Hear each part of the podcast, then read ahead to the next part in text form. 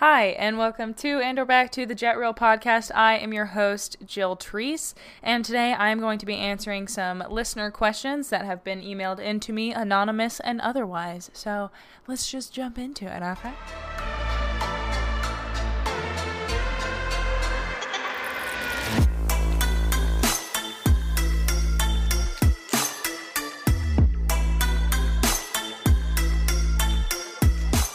My god, did you guys hear that? That's the old intro. Somebody requested that I do that on Friday's episodes. Um, just do a little different intro. So I'm gonna try. We'll see. Um, chances are, um, I'm gonna forget. But you know what? I'm gonna give it the old college try, as they say. I'm pretty sure they say that about like finding your sexuality. But you know what? We're applying it here. Anyway, um, before we jump into the episode, I have to do sponsors. You guys know this. This one is also going to be another long one, so there will probably be another sponsored segment um, later on in the episode. But let's get the two initial ones out of the way. Here we go three, two, one. Another day is here, and you're ready for it. What to wear? Check. Breakfast, lunch, and dinner? Check. Planning for what's next and how to save for it? That's where Bank of America can help. For your financial to-dos, Bank of America has experts ready to help get you closer to your goals. Get started at one of our local financial centers or 24-7 in our mobile banking app. Find a location near you at bankofamerica.com slash talk to us.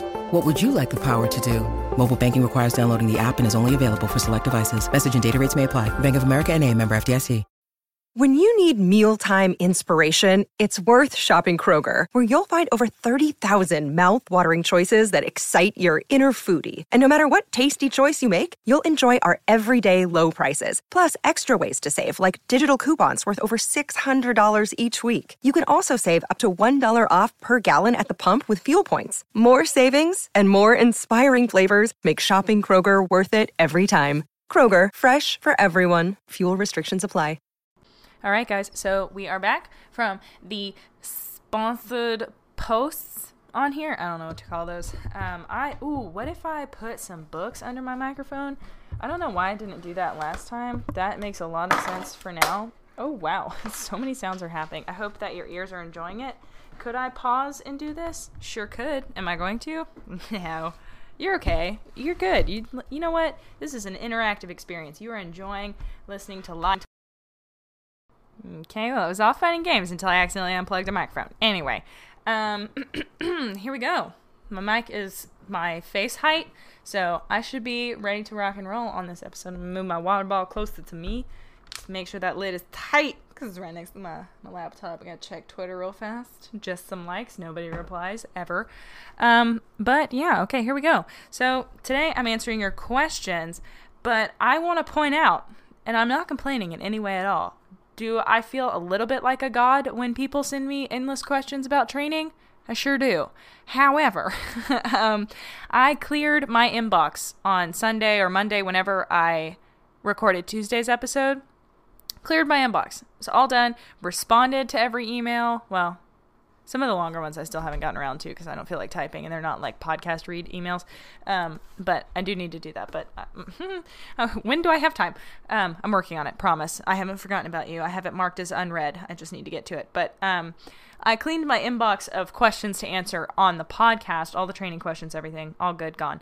Um, and then uh, Wednesday rolled around, and now I have one, two, three, four, five, six seven, eight, nine, nine questions, and they're not short. Um, they're a lot shorter than the last couple of ones, but um, still pretty long. So we're gonna crack a lack into these bad boys. But first, I do want to say that I committed a lot of time yesterday to setting up the Patreon and um, like making some really cool benefits at some of the tiers, um, making it really accessible if you're at a lower tier, um, and that sort of thing. Um, so I'm really excited about it, and I think it's gonna be um, it's gonna be really good for everyone because um, if I feel like um, you know it's worth my time, like I love the podcast, but I didn't really anticipate on answering a bunch of training questions and you know, this is how things work. They develop organically. So it's really cool and I enjoy answering them, but it's it's a lot and it's really time consuming. And um, I feel like, honestly, I feel like I'm putting in a little bit more work than is necessary. And, um, well, then I'm getting back, if that makes sense. And because the podcast doesn't make a ton of money, which is okay. That's not really why I did it anyway. But um, you know, think about your trainer, you know, consultations and having a, a riding instructor and things of that nature. You pay for it. And um, so, you know, $5 to answer a training question is not not asking a lot in my opinion and you know if if you can't that's totally okay uh, th- the way that i learned primarily was listening to people talk and um, applying what they were working on with their horses to a completely different behavior with mine so hopefully, even if you don't get the chance to ask your question, you can get it figured out. Um, I believe in you, resilient human. But I I've done a lot of work on that. I'm trying to get a logo going, so I'll have a logo for all of my merch, and that way um, I can add that into the tiers. And then once that's done, then I'm gonna start um, really implementing that. Everything is pretty much laid out. So maybe in the next week or two, is when I will be launching the Patreon, which unfortunately means you will no longer be able to email me questions. And that breaks my heart because, and I know I talked at length about this on the last episode, so I'm going to try and keep this short because I, when I do launch Patreon, I'm going to make an episode. It'll probably be a random, not weekly episode. Um, just it'll be thrown in there to give you guys all the details about the changes. Um, and that way I can refer people to it as well. Um, but it truly does really sadden me that I can't answer every single question. I would love to sit here all day and talk horses, answer training um, issues with people, and see if I can help, you know, aid horses and make the world a better place to be a horse, you know? Um, but at the same time, um, I feel like as a practice of self care, I have to value my time, and I can't sit here and do that all day long as much as I wish I could. There just aren't enough hours go- with everything else that I have going on. And um, a lot of you have been so incredibly supportive, and I cannot express to you how much that means to me. It, it's so nice to hear people be like, you're not being ridiculous for asking for money for you know everything that you're doing. So i, I want to let those of you know that have sent me messages like that that it, it really means a lot. It is so so validating. So thank you for that. I appreciate it endlessly I'm going to um, try and make the Patreon a really fun place. If you have any ideas on things that you'd like to see on that, feel free to shoot me an email. I may or may not implement it, but I know at some of the higher tiers, um, I think at like the 10 and up tier, you can um, or there will be like a I'm going to try and do a monthly Q&A, like a live video Q&A where you can just ask me a question and I'll answer it live. Um, it won't be recorded or a podcast, but it'll be up. Um, if I don't really know how Patreon works, to be fair, um, so maybe I'll leave it up just for patron patrons or um, do the live. I don't know because I want only patrons to be able to do it, so it'll only be like a few people in the you know chat room so then I can answer the question. I would like to be able to leave it up because I know everybody has different times, whatever. I'll address all of that in the episode where I talk about moving to Patreon. Um, for everybody else, you will be able to listen to every single episode of the podcast, um, past and future episodes.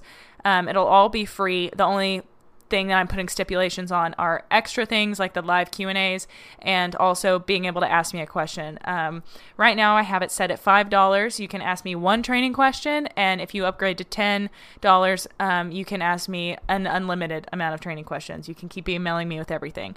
Um, what um, I'm going to address one more thing.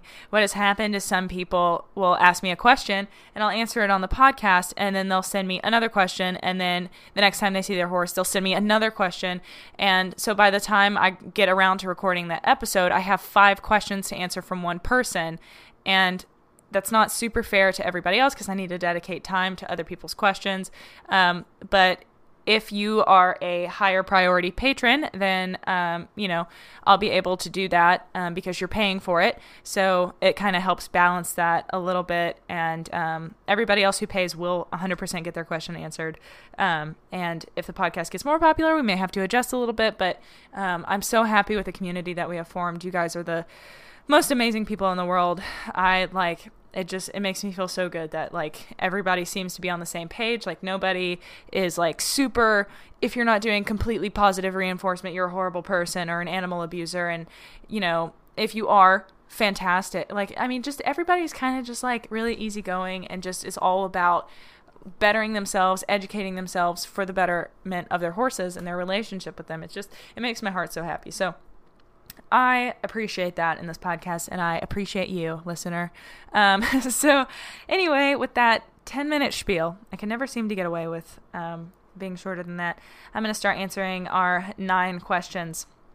Okay, so question number one is from an anonymous listener. I have a friend who has a horse that was recently taken out of a bad boarding situation. He's five and was in training with a not so kind person who took advantage of his gentleness and kind of used him as a lesson horse for a while because he was so broke. Like, this horse did nothing wrong. he was super sensitive, and I believe he is a perfect example of learned helplessness. My friend took him home when uh, oh, where he finally gets enough hay, clean water, and so much turnout, or as much turnout as she possibly can. Sorry, the text is a little small, and I'm sitting far away to the microphone, and my vision is not fantastic. Um, okay, anyway, um, as much turnout as she possibly can, and is giving him time to just be a horse. Fantastic. But as soon as he came home, all of those bad habits started. He started biting her, not standing for the farrier anymore, running away from her in the paddock, and overall being what other horse people would call a brat. My friend is super diligent about ulcers and making sure he is in tip top shape, so I don't think that the fighting is related to that. He just seems to be taking advantage of the freedom he has now. What's your advice on getting through the aftermath of the freed learned helplessness? I told her to spend uh, some time with him just out in the pasture, not doing anything and building up a relationship with him. But if you have any other advice on how to help this horse work out his trauma and, and keep my friend safe, I would greatly appreciate it. P.S. He's been home for about six or seven weeks now. Okay, well, awesome that you both understand. Um, learned helplessness. I know personally the individual who wrote in this email, so I know that you know what you're talking about, um, and you're a fantastic student of the horse. Um, but yeah, so great analysis of the situation. That is highly likely what happened. You know, um, for those who are unfamiliar with um, the term learned helplessness, a lot of times what happens with horses that um, either are just like the dead broke horses, the bomb proof horses. And it, obviously, it's not every single horse, but a lot of the ways that those horses um, are taught to be that way is through practices like flooding, and um, which is essentially just overwhelming the horse with uh, fear inducing stimuli until the horse just shuts down. And the only way to keep a horse in that state is to keep doing that. So every time the horse has a reaction, a negative, a positive reaction, just anything is always dominated by the human. So, you know, if you're riding a horse and, you know, they pick their head up, because, I mean, there could be any number of reasons. Maybe you've had them collected for a long time and their back is a little sore, they're getting weak, and they pick their head up and you force their head back down. That horse eventually, I mean, it's obviously not every horse will go into learned helplessness, but a lot of them will. Um, they, um, they'll just keep doing whatever you ask, no matter how much um, pain they're in, and that is not the relationship we want with our animals. Um, it's a lot like, um, oh God, I don't know. What's another example? I mean, like, it happens to humans and it happens to um, other animals. I mean, like, that you always see those pictures of like horses, um, like tied to a plastic lawn chair, and it's like, it's all in your head. You know, the thing holding you down um, is probably not capable or something like that. I don't know. They have some cheesy things. And when I think of that, I, apply it to horses. Obviously, it's not what the meme means, but it's like, it's like uh, the it's so frustrating because you can beat a horse so badly to where they are so afraid to make a wrong move that they just sort of shut off and they internalize and they shut down. It's like a person just an apathy and complete depression that they just like have no will for life. And they're so afraid of what might happen if they put a foot out of place that they're that they just do whatever is asked of them. And for a human wonderful fantastic. You have a very safe horse. It will never do anything. Um, or so you hope. And the horse knows if he does freak out or if he blows up or he spooks at anything that he's going to get reprimanded in a way that you know he can't get away from. A lot of what happens, a lot of quote unquote desensitizing training is just flooding and scaring the dog shit out of the horse until it stops responding. And that's not training, by the way. And um, what happens with learned helplessness is when that pressure stops happening when the people that are oppressing the horse and scaring it and keeping that behavior intact, the horse goes through like a like a I don't know what to call it like a little revolution. They just stop. They they they come out of it completely. It happened to Mac, uh, who was supposed to be my retired racehorse project. When we got him home, that horse would not put a toe out of line. He was so safe and so just like dead, like just in the brain. When we unloaded him from the trailer, that horse probably hadn't been in a paddock in two years and hadn't been able to stretch his legs outside of being on the track. And so when we got him home, and unloaded him in the arena. The other off the track horse that we had was running and screaming around the paddock, just running and running and running. And Mac maybe took a few trot steps, he rolled, and otherwise just walked around kind of with his tail up in the air. It was like he was afraid to move. Um, and so things like that. Um, eventually, he started to come out of that a little bit and he started biting and pawing and kicking out at people. He wouldn't let you put the halter on. He'd put his head up really high and then he'd try and bite your arms while you did it and um, I had to untrain all of that, but not with beating him and correcting him in the traditional sense. Like if he tried to bite at me, I wouldn't hit him. Um, I just taught him how to respond, and also that all of the things, all of the people, the hands, um, were not going to hurt him anymore. They were only going to be sources of food and scratches, only good things. So that is sort of um, what you have to do with an animal that's come out of learned helplessness. It's real. It can be really scary. Um, you know, when they've been so abused so badly that they just they've just lost all will and then suddenly they get in this really good situation and they're like you know what that is never happening to me ever again no human is ever going to do that to me ever again. And then it's like they get reinvigorated and then um, they come back to life. And then when people come around them, they're like, no, I remember what you did, even if it's a completely different person. So you just have to build that relationship. And something that's really important to consider too uh, especially for this horse, it sounds like, is um, everything that she does. You know, once she, like, if she teaches him to smile or to put on a halter without biting, um, those sorts of things, she's going to have to transfer it to other people um, just to make sure that he's safe for other people to handle. And um, it can be inconvenient and annoying to have other people help you with training. I hardly ever get that luxury because um, you know I'm normally the only one working with the horses out here by myself. So um, you have to be able to generalize so that the horse slowly learns all people aren't bad. It was just those people that were with you, but these people, not bad. So, what is also really important for a horse like this is you want to eliminate any situation when you might have to reprimand him. So obviously, if you're in the paddock with him and he comes charging at you with his ears pinned and like he's going to bite you and kick you, like you're going to have to do whatever you need to to defend yourself. Like you might have to throw your hands up and scare him, or you might have to smack his nose away, any of those things. What you want to do is prevent that from happening. We want to take preventative measures and not just react. Proact, not react. So, um, everything I would say should probably be started in protected contact if it can be. And, um, you know, the first behavior you may have to teach is, um, you know, obviously how to behave around food, but then um, haltering. Um, I mean, that's what I've done with the babies. They know how to, um, they, like, uh, Astro and Dexter, the only thing they know is haltering. They don't know uh, how to behave around food. They don't know how to target. They don't know really how to pick up their feet. They're pretty good at it, but uh, it's not like a staple thing. But Azula, um, I had to um, deworm her. So that was the first thing she learned out of necessity. Um, so she learned that, and then she learned haltering, and um, she's gotten really good at um, stuff like that and targeting out of necessity also. So um, you know, you just really have to be diligent about like what absolutely do you have to fix first.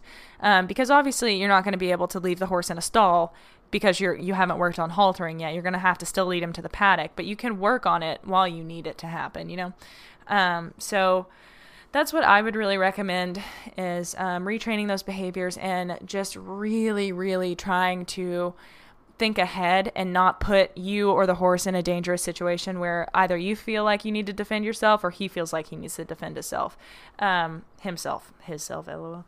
Um, so that way, um, you can refrain from like associating yourself with the people that had him before because um, you know like if they were really hard on him and you know hit him or chased him and scared him a lot if the new owner does that it's gonna it's it's like a ptsd reaction it's gonna bring all of that back and it might be more severe than the circumstance so like you know a typical horse that hasn't experienced a whole lot of you know general people things. um, you know, like Astro, for example, our little foal Astro.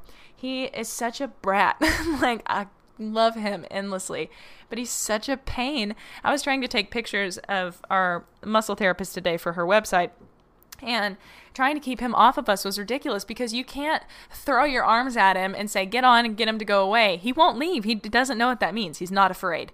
But a horse that has been abused, if you do that, they might give a way more severe reaction than you're waiting for. And I'm not, or ready for. And I'm not saying that to, um, you know, scare or say that, like, oh my God, you shouldn't work with this horse at all. You just have to be really aware that um, if you ever are in those situations, it may take a lot less. It may take a step towards him and then he's like okay bye. You don't have to go the whole nine yards.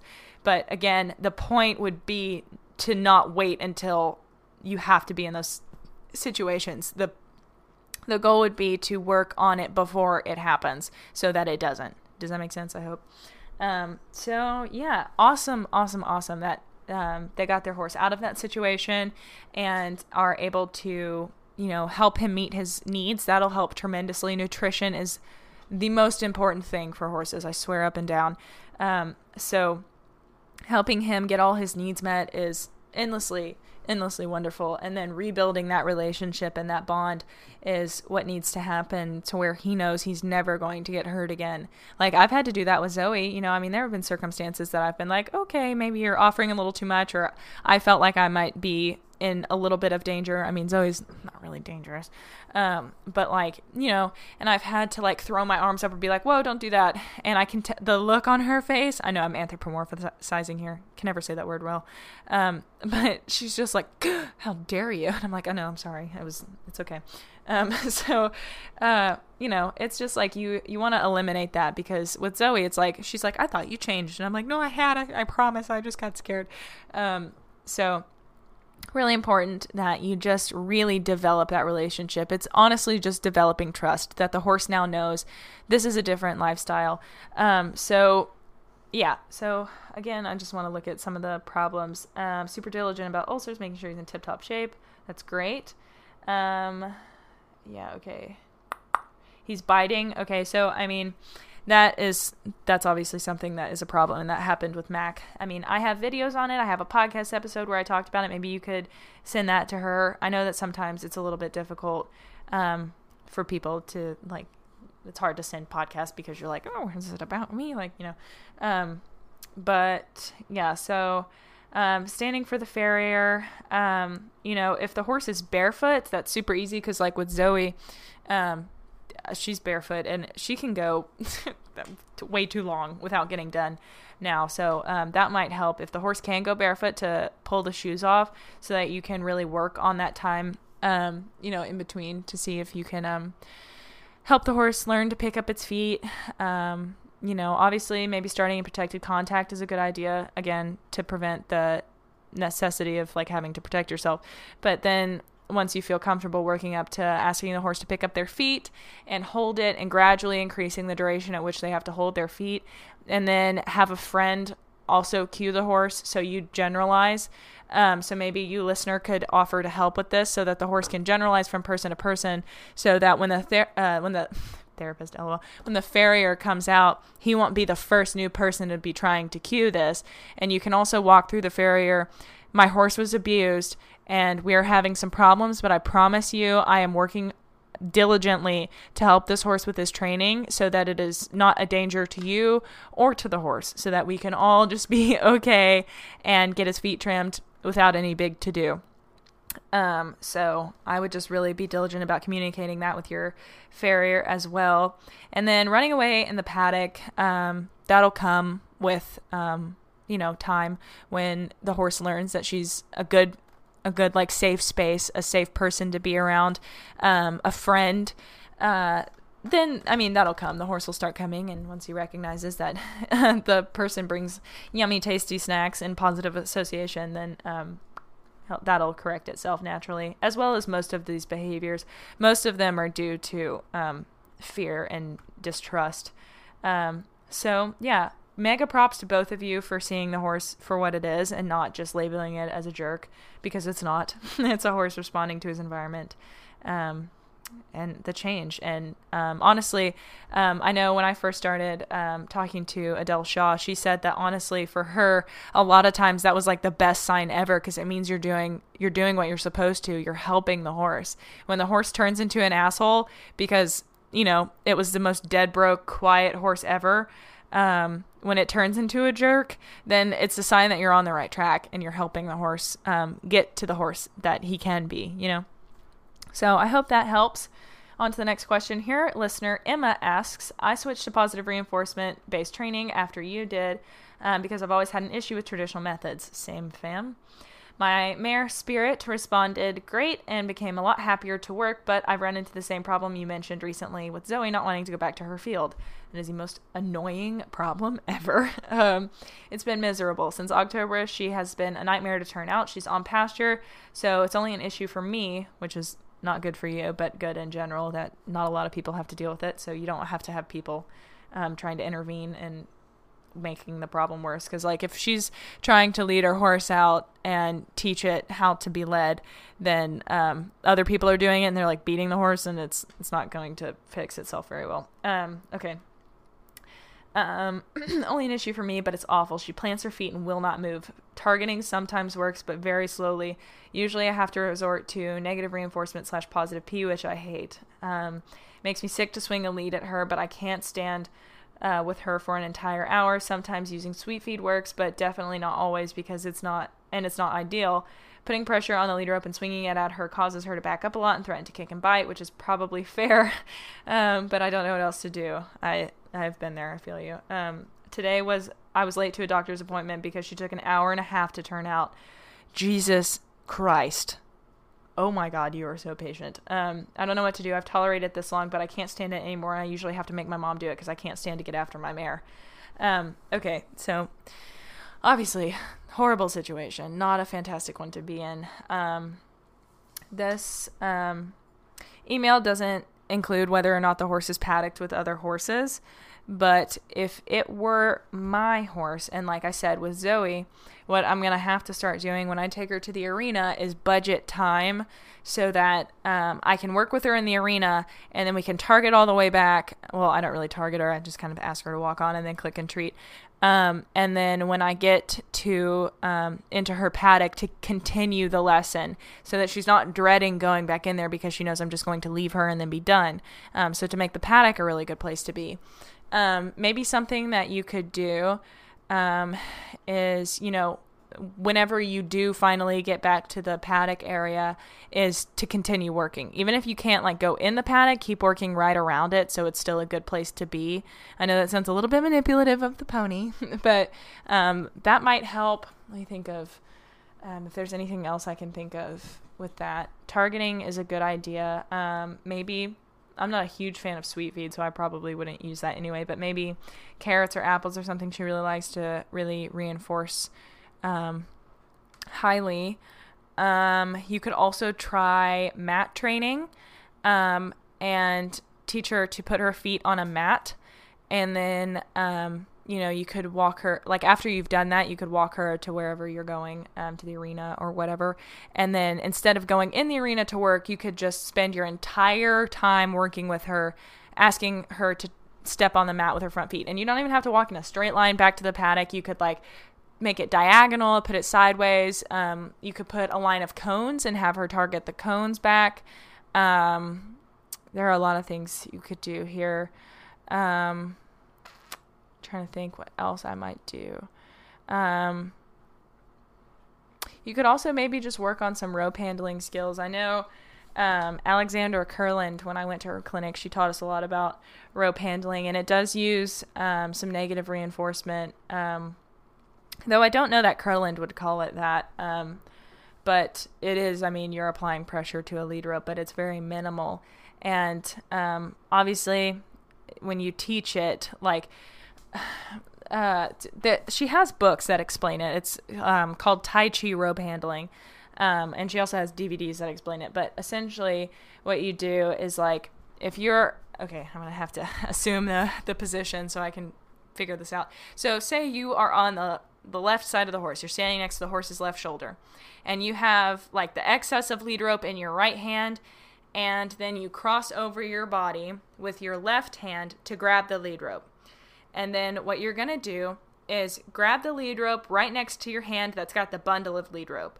And then you're sliding your hand up the lead rope and locking your arm uh, to where your bones are locked. And then you just hold it. You're not pulling on the horse, it's just a subtle pressure telling um, the. Uh, the clip, like the little snap on the bottom of the halter, um, it just is like pointing forward now. And it's applying pressure to the horse, telling them to walk forward. So you, again, standing on the left side, have the rope bundle in your right hand, and then you reach across your body. So you're like reaching your left hand to the horse's shoulder almost. And then you're going to grab the, uh, the lead rope and slide up towards the horse's face. And it's going to change the direction of the snap on the bottom. So it's a really subtle way. It's not just like grabbing the lead rope, which can be really jarring for horses, um, but you're sliding up, and it works so beautifully for sensitive horses. Um, and then the second they flinch, like just any indication, if an ear flicks forward in the direction you want them to go, click and treat, and release that pressure. Um, and then you're just you just keep doing that, and that may be something to work on um, as well. I would recommend, again, like I've said in previous episodes, teaching new things away from problem areas or new environments. Um, so you only want to change one variable at a time. So teach the horse the thing in um, a place where they're really confident. Situations like this are tricky if you're teaching things in an arena and then you have to lead it back. Um, but I would just really recommend um, budgeting out like it's it sucks so bad but like a large section of time and maybe if it's not too distracting for you which it might be because um, it could like mess up your amount of clicks but maybe you could listen to a podcast while you do it um, but just only I would only recommend doing that if you know you can't get distracted. For me, I absolutely cannot listen to a podcast while I'm clicker training. Um, while I'm riding, probably because mo- my body knows what to do most of the time. But I like to really focus on the horse when I'm clicker training because I need to be vigilant for muscle twitches, for eyes changing direction, for ears flicking forward and back and sideways. Any indication that the horse is going to move, I need to be vigilant for that. So I hope maybe that gives you some ideas something to think about. Um, yeah, I'm not entirely sure um, what to do about that. I mean, maybe with the targeting, if you could up your rate of reinforcement, you know, stick her nose out a little further. Another thing you can do that's sometimes really helpful is if she is responding to the targeting, is you can hold your hand out a little further so she has to take a step to get her reward. Um, and you know, I don't know, I'm nah, I have a hard time with this one. But I mean, you know, if worse comes to worse, maybe you could, um, you know, stand in front of her with the treat, and then um, if she um, wants to stand there and just kind of stare forward, that's okay, and just wait. And when she takes this, and when she starts walking, give her the treat. I mean, click and then give her the treat. Um, maybe that. I just kind of hate that one because you're just like you must move, and it's kind of like bribing instead of, you know, like I, don't want to say training, but you know what I mean. Um, drink of water. I think that's about all I've got for that question and for future reference on the Patreon. If I feel like I can't answer a question very well, um, I will like, and if you pay the five dollars, I will allot you another one if I'm like not very good at it. Um, anyway. anonymous listener asks I work for a horse rescue, so we get lots of horses in and out. Sometimes they come with issues like cribbing and weaving. How would I fix that? Also, how do you feel about cribbing collars, hobbles, anti grazing muzzles, and neck cradles? I'm going to be honest, not entirely sure what the hell a neck cradle is. But um, cribbing collars, I. If if it were me, I would spend a lot of time, like if you ha- um, go to high school or you are a university student, or if you know somebody who is, ask them if you can use their school's library um, website.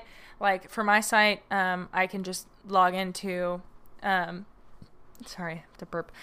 I can log into the library uh, website and then go to the resources page, and then there's EBSCOhost, and then you can look up like a bunch of studies and you can actually read literature instead of like the horse magazine or just magazine articles that aren't really founded in science. Um, and if you read a magazine article, make sure it says doctor and then probably look up the study that they're talking about um, and make sure that it's like a viable study because sometimes they're not very good studies or they're, um, you know, sometimes it's only a study of one and Um, it may not be necessarily applicable to all horses, blah, blah, blah. Generally speaking, um, I haven't done a ton of research on it because we don't have cribbers out. We have one cribber. Um, but I do know that preventing a horse from cribbing can sometimes severely increase their risk of colic because often those stereotypies develop from um, being a young horse. A lot of the reading that I've been doing is on how to wean because we have four babies right now, and I am not sure, um, you know, how to wean. So I'm looking it up. That's kind of how my equine education has gone for the most part. Is um, every time there's an issue, um, I have to start reading scientific articles on it. But um, yeah, that's what I would do. I would look up, um, you know, the science on cribbing and what different um, researchers have to say about different issues, and they'll test like cortisone levels and chance of colic, blah blah blah, ulcer, stuff like that. But generally, horses that crib, if you prevent them, unfortunately, um, it can get a lot worse. Um, however, there are some ways to really help horses with that, and providing them with access to grazing all of the time really helps with that because horses that crib tend to lose a lot of weight. And I'm pretty sure I could be totally, absolutely 110% wrong here, but I would imagine that cribbing releases endorphins and dopamine, um, but you also get that from eating. It's like a pleasure um, neuro, neurotransmitter, neurochemical, whatever.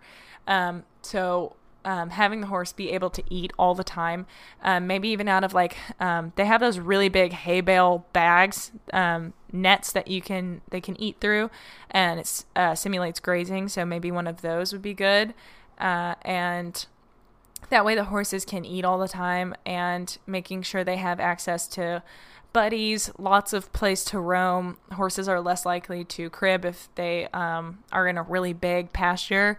Um, obviously, your circumstance is going to um, determine that for the most part. Um, I just watched a kitten out the window scare herself because she moved a door. um, but yeah, so maybe um, just really taking a hard look at, um, you know, the environmental circumstances. I know for rescues, especially, it can be really hard. Um, but maybe you guys could set up like a Patreon or a GoFundMe or something um, if you haven't already and see if you could um, bring in some more money. A lot of Facebook pages and campaigns will let you do that too. I know, like on birthdays and stuff, like you can set up like a charity that you want people to donate money to for your birthday. And usually I do horse ones for mine. Um, so maybe just make sure you're on that list. Um, so you could also do that, promote it.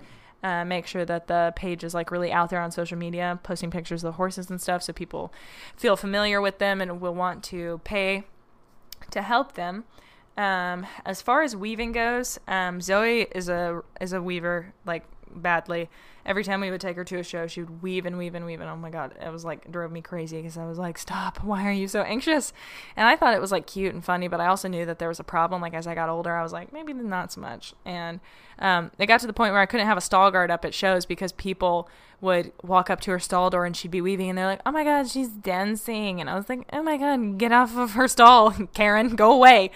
Um, so uh, it it is a tricky thing, but I will tell you she has almost entirely stopped weaving since I took her out of a stall.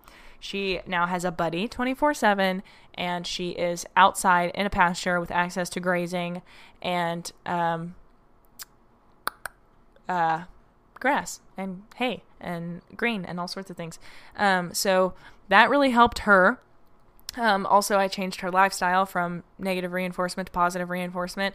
I noticed a significant decrease in it um, as she got used to being out and as our training progressed. Because when I first moved her outside, um, I was still, um, she still had shoes on, and I was still like, you know, I didn't know too much about positive reinforcement at the time. But then as I started reading more, I was like, eh, and this is going to be a controversial sentence that's about to come out of my mouth, but you know what? Look it up because I'm not wrong. Um, horses, like I always thought that the special horses were the ones that needed to be in the stalls, but actually those are the ones that are like getting the least or the worst treatment um, because they are not designed to be in a 12 by 12 box. Sorry, they're just not. Um, so herd animals, designed to be in herds, designed to be outside. I know that us helicopter moms, I am one, I am one. You're like, oh, but what about the storms and stuff? They have a shelter and they will go in there. But most of the day, they choose not to stand in the shelter all day long. But that that's a thing; they have the choice.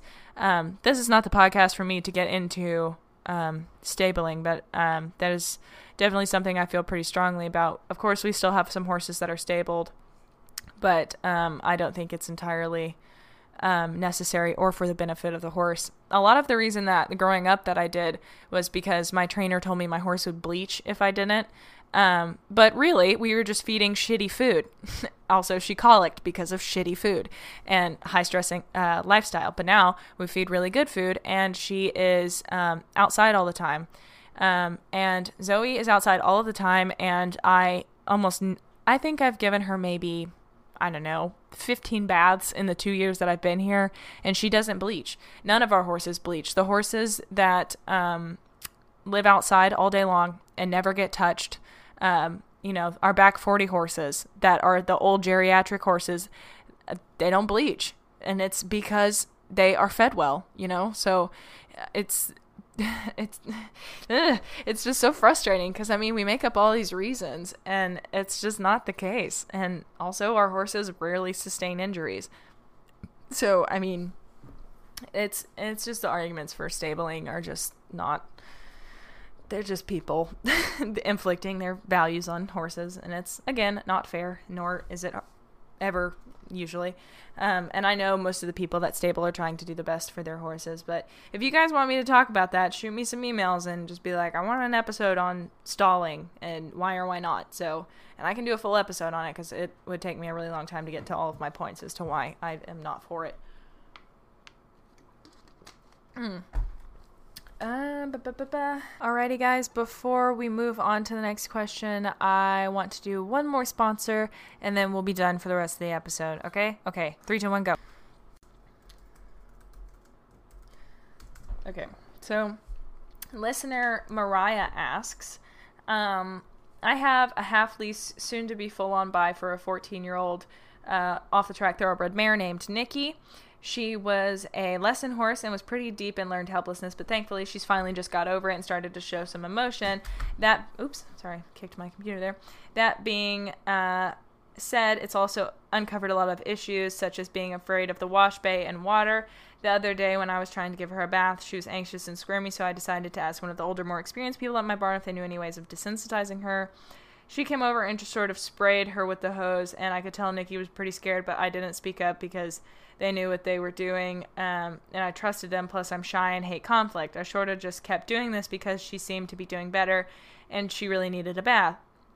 This seemed to work until I was almost done, and then she started to get really anxious and kind of did a weird bow thing against the lead rope. I quickly pulled the knot, and she um, rear slash jumped back out of the bay. I quickly sponged the rest of the soap off and put her in a stall to dry. She seemed to be fine, but after, um, wait, she she seemed to be fine after, but my first question to you is how do you think I should reintroduce her to the water with preferably positive reinforcement? Little backstory haven't done any positive reinforcement with her, but I'm very interested. And like I said, I have a half lease on her and don't want to confuse her. Also, we aren't allowed to leave hay in the wash bay. Okay, so you can use alfalfa pellets. They're um, for a 50 pound bag. Oh, God, I forget how much it is. I don't think it's that much. It's like I really don't want to give a wrong number here. I think it's under $20. Could be totally wrong. It's linked on my website, jetequitheory.com slash favorite dash products, or you can just go to jetequitheory.com, click um, plus our help, and then favorite products is one of the tabs. Um, it has all of the stuff that I use on that website. Um, so that's why I pay $150 a year for it. So please, God, use it. Um, it's for you, it's not for me. Um, anyway, sorry about that. Um, the last episode last week, I talked all about that. I am sorry that you had that experience and it sucks. I also cannot sit here and shame you for not saying anything, even though you knew it was wrong. But what I would say is listen to your intuition because you're right. It doesn't have to be that way. Um, it just doesn't. You don't have to train horses like that. And that is the good news. And the good news is you are also an empathetic human who is like, I didn't like that. I want the horse to be comfortable that doesn't seem to be making her more comfortable. So don't, uh, you know, hurt yourself or beat yourself up for that. Um, last week's episode, I pretty well in depth discussed that. So give that a listen. I believe that's episode 23. Um, I believe the first part of the title is like a water phobia or something. Um, so give that a listen. But um, this email has more questions here. So I'm going to get into that. Secondly, of the other things we've uncovered is that she used to be a very lazy, docile horse, but now seems to have no brakes and holds her head very high when riding her. This is a very, I'm chiming in here, very similar situation to the first question. When horses come out of learned helplessness, they kind of turn into heathens. Um, but it's because, you know, they're not, no longer being, you know, tortured or oppressed. And so, you know, it's a, it's a good sign frustrating and annoying and potentially scary, but a good sign nonetheless. So there is a silver lining in that very dark cloud with big hooves and pinned ears. um, okay, I'm gonna keep reading. Um, oop, my laptop is about to die, so I'm gonna plug that bad boy up. Look at there, all done. Okay, um, I'm worried that this might eventually cause her to develop kissing spine. yes, feel you. And I'm trying to prevent it. So I was wondering if you had any tips for people who want to know how to prevent what happened to you and Zoe. P.S. Sorry about Zoe having kissing spine. It must really suck for both of you. It does. Um, it sucks so bad um, from happening to them. I also like to know your opinion on martingales because I don't want to use one if if they aren't humane, but I also don't know any other way of training her to carry her head lower. So um, is kind of like like I feel sick in my stomach at how long this answer is going to be. Hopefully, I can find a way to make it short. Um, but yeah, so kissing spine, um, you know, genetic or um, physical. Oh, what's the word? Okay, it can either happen or a combination of the two can happen um, because of genetic factors, like a genetic predisposition, or by the way they carry themselves, they can kind of scrunch all those muscles together and lose the top line, and then that becomes a problem. So, obviously, as the listener is saying, what you want to do is get the horse to lower their head. Martingales, I don't think they're inherently inhumane or anything like that. I just think they're like all the way unnecessary. Like there's no point because the the thing that a martingale does, like a standing martingale, it, the horse has to hold their head up to hit that. But when the horse hits the end of the martingale, they might drop their head an inch or a few inches, but they're not going to get into the frame that you want them. Same thing with a running martingale. If you pull the reins back, you know, the horse will lower its head a little bit, but if you try to get the head the head to like the height that you want, you're just going to end up trying to make the horse touch his head or his chin to his neck. It's not going to get the back posture that you want. So it's I don't think that's the solution to this. Um, obviously like people are like, "Oh, the horse's head is high, make it go down." Um, but that only really comes through um, training. So um, what I would recommend doing is doing lots of long and low work um, with this horse. I would really um, maybe you can. What I would do if it were my horse, this is this is what I would do. So Zoe, for instance, she knows how to drop her head. I say calm, and she puts her nose on the ground. Um, so then the next step is teaching her that when I say calm, she and you don't have to use that word. That's just a word I use. Then when you say calm and walk, she keeps her head down, walking, um, and then click and treat for that, and then gradually work up, and then you can transfer it to the saddle. Um, that's one way to do it, or I mean, you can do it the traditional way, and you can just have the horse long and low um, in a frame. Um, there are lots of videos online of um, you know working a horse in a long and low frame, and um, but the key component is hind end engagement. Um, preventing kissing spine does not come from a horse having his head low. It comes from the horse's hind end being under himself, like up, under, and when that happens, it forces the back to round. So if you picture the horse as like, say the horse is a rainbow, okay? Just for shits and giggles. He's a rainbow. So if you take the left side of that rainbow and push it under, um, like closer to the front feet, the back of the rainbow, like the top, is going to round. So that's the back of the horse. You're pushing the feet under, engaging the hind end to where they're tracking up. Their hind footprints are stepping into their front footprints. Um, and it makes the back lift. And the back lifting is what separates the vertebrae. So if you're sitting right now while you're listening to me, and if you round your back like you're a turtle, you can feel your your back spread out. And that's essentially what the horses are doing. So they tuck their hind end under. So if you tuck your tailbone your back rounds. And that's what you're wanting your horse to do. And with that comes a lift in the shoulder and a drop in the head. The horse can't be round in the back with his head up in the air. Um, so uh, a lot of that starts at walk and building those muscles because the horse can't just come doing that for 20 minutes at trot. You have to build up to it. Um, and then being able to do that um, at trot comes with time. So don't beat yourself up that the horse has got a high head right now. Um, and, uh, you know, be grateful. She's expressing to you that um, she's coming out of learned helplessness. Um, again, can be scary and potentially frightening, but do your best. And um, just know that you're working for the betterment of your horse, and it's okay. And sometimes it's going to be messy, and sometimes it's not going to be pretty. It's not going to be clean. It's not going to be easy, but it's okay because you're both on a journey together and you're in it together. You're here for your horse, and that is what matters. So, um, you know, just really work on that. Think about having the hind end engaged, and that comes with forward first and then half halt. So, if you send the horse forward and then half halt up with your abs, ask the horse to. Um, what a half halt does is it rebalances the horse on the hind end. So, you're asking them to engage. Um, and they kind of like that abrupt stop helps them round because they're when their front end stops, their hind end kind of runs into it, and then it helps that like rounding process, I guess. Um, so half halting to help lift the front end and engage the hind end, elevate the front end, round the back, drop the head. Hope that helps address that question. Um, okay, next one. My last question is pretty simple because um, because of years of being in a lesson program and having young kids just learning to ride on her, she's uh, learned and developed a habit of running out of jumps my habit or my trainer wants me to stop her and make her back up behind the jump and then come at it again.